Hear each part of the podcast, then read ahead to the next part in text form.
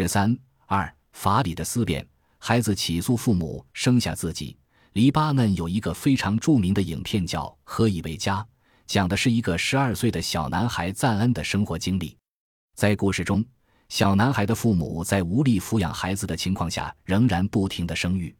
正因如此，作为长子的赞恩，弱小的肩膀上承担起了生活的重担。赞恩和弟弟妹妹们的感情非常好，所以当他只有十岁的妹妹被强行卖给别人为妻子时，赞恩非常难过，但又无能为力，他离家出走了。后来，赞恩向法院提出控告，理由是父母生下了他们，却没有能够好好的抚养他们。你可能会说，何以为家只是电影，但其实，在真实社会中，类似的案例也比比皆是。一九六五年，纽约就曾发生过一个类似的案件，有一个精神病人遭受护理人员强奸，结果生下一个女孩。这个女孩在成长过程中遭受了很多白眼，生活非常艰辛，所以她长大后起诉医院。他认为，正是因为医院让她出生，她才拥有如此艰难的人生。当然，法院最后没有支持女孩的诉讼请求。出生本身是不是一种伤害？这也是法律人会经常讨论的话题。我们可以从法律中的三个角度来进行考量。第一个角度就是法律中对于偶然性和必然性的态度。现实生活中，不管是一个唐氏筛查没有通过，还是 B 超发现有缺陷的胎儿，都不意味着出生之后百分之一百会残疾。即使在高精尖的医学，也并不保证百分之一百的准确性。出生有缺陷是一种可能性。但是，因此让胎儿没机会出生，就是一种必然性。在可能性和必然性之间权衡的时候，我们应该如何选择呢？张三是一位坚强的母亲。当她怀孕五个月时，医生跟她说：“抱歉，您的孩子可能患有唐氏综合征，建议您终止妊娠。”张三想了很久，最终还是决定把孩子生出来，因为他觉得孩子是一个生命。最后，孩子出生了。非常幸运，孩子很健康。这个故事的主人公是我的一位朋友。去年，他的孩子考上了世界排名靠前的大学。你会发现，拥有残障的可能性来剥夺生命的必然性，结论并非理所当然。当然，还有一种角度，从行为正义和结果正义来分析这个话题。行为正义关注的是行为本身是否正当。也就是说，一个孩子本身应不应该来到这个世界，而结果正义关注的则是结果。也就是说，先天就有特殊状况出生的孩子，他不仅生活艰难，而且也是对社会资源的一种消耗。所以在结果上是否有必要来到这个世界，是值得考量的。你觉得在这类案件中，是结果正义更合理，还是行为正义本身更合理呢？也许我们无法彻底的论证行为正义的合理性，但是我们至少会发现，结果正义的论证是不稳定的，因为结果是否发生只是一种可能性。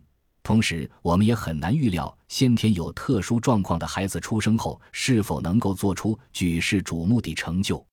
不要忘记，有许多残障人士都取得了科学、艺术等各行业的极大成就，甚至获得过诺贝尔奖。所以，同样。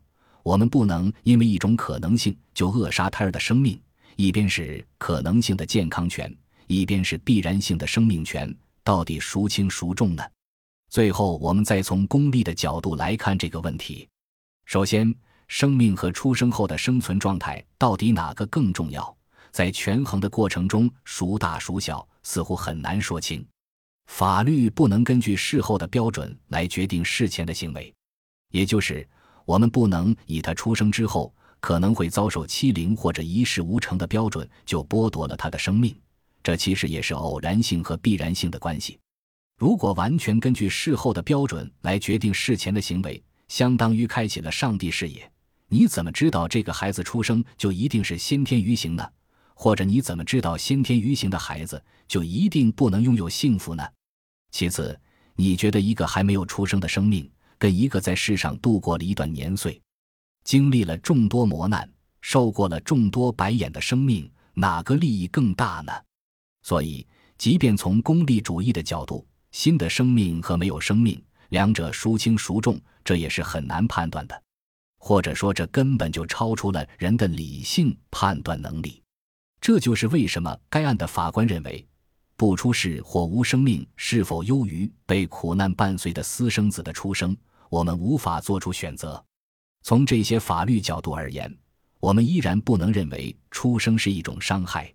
当然，如果我们拥抱行为正义，那么这个问题的答案可能就比较直截了当：一个生命本身应不应该来到这个世界？按照行为本身的正义。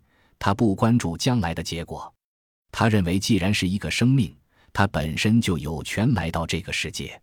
一如康德所说：“我们之所以做道德的事情，不是因为幸福，而只是因为这本身就无愧于我们已经拥有的幸福。作为生命，它本身就应该来到这个世界。我们每一个生命都会经历人生的酸甜苦辣，我们在某个特殊的时候都会去想。”也许我当初没有来到这个世界会更好。在那些无限沮丧的时刻，甚至怀疑自己在人间的生命就是一场错误。但是，我们都应该思考什么才是幸福。电影《无问西东》有一句台词：“如果提前知道你将面对的人生，你是否还有勇气重来一遍？”我在很多地方引用过艾比克泰德的这句话：“我们登上并非我们所选择的舞台，演出并非我们所选择的剧本。”我们没有一个人是自愿来到这个世界的，也没有一个人的人生剧本是你所选定的。我们无法决定出生、身高、智商、父母、家庭条件、贵人相助。人生能够决定的其实很少，也许连百分之五都到不了。很多人都会羡慕别人的剧本，但是没有必要去羡慕他人的剧本。我们最重要的是演好我们的剧本。艾森豪威尔的母亲从小就对他说。人生就像打牌，无论你抓到一副多么烂的牌，都要把它打好。也许起手烂牌也会有精彩的结局。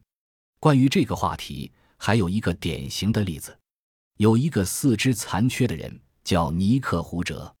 这个人从小就患有一种疾病，天生没有四肢，所以他曾经三次尝试自杀。当他到十岁那一年，他第一次意识到人要为自己的快乐负责。他成为澳洲第一批进入主流学校的残障儿童，也是高中一位竞选学生会主席的常战者，并获得了压倒性的胜利。他也是第一位登上《冲浪客》杂志封面的菜鸟冲浪客。后来，他设立了一个非营利组织，叫做“没有四肢的人生”，在全世界超过二十五个国家举办了数千场演讲，鼓励了很多的人。也许他的人生可以让你更深刻的体会无法选择的人生剧本。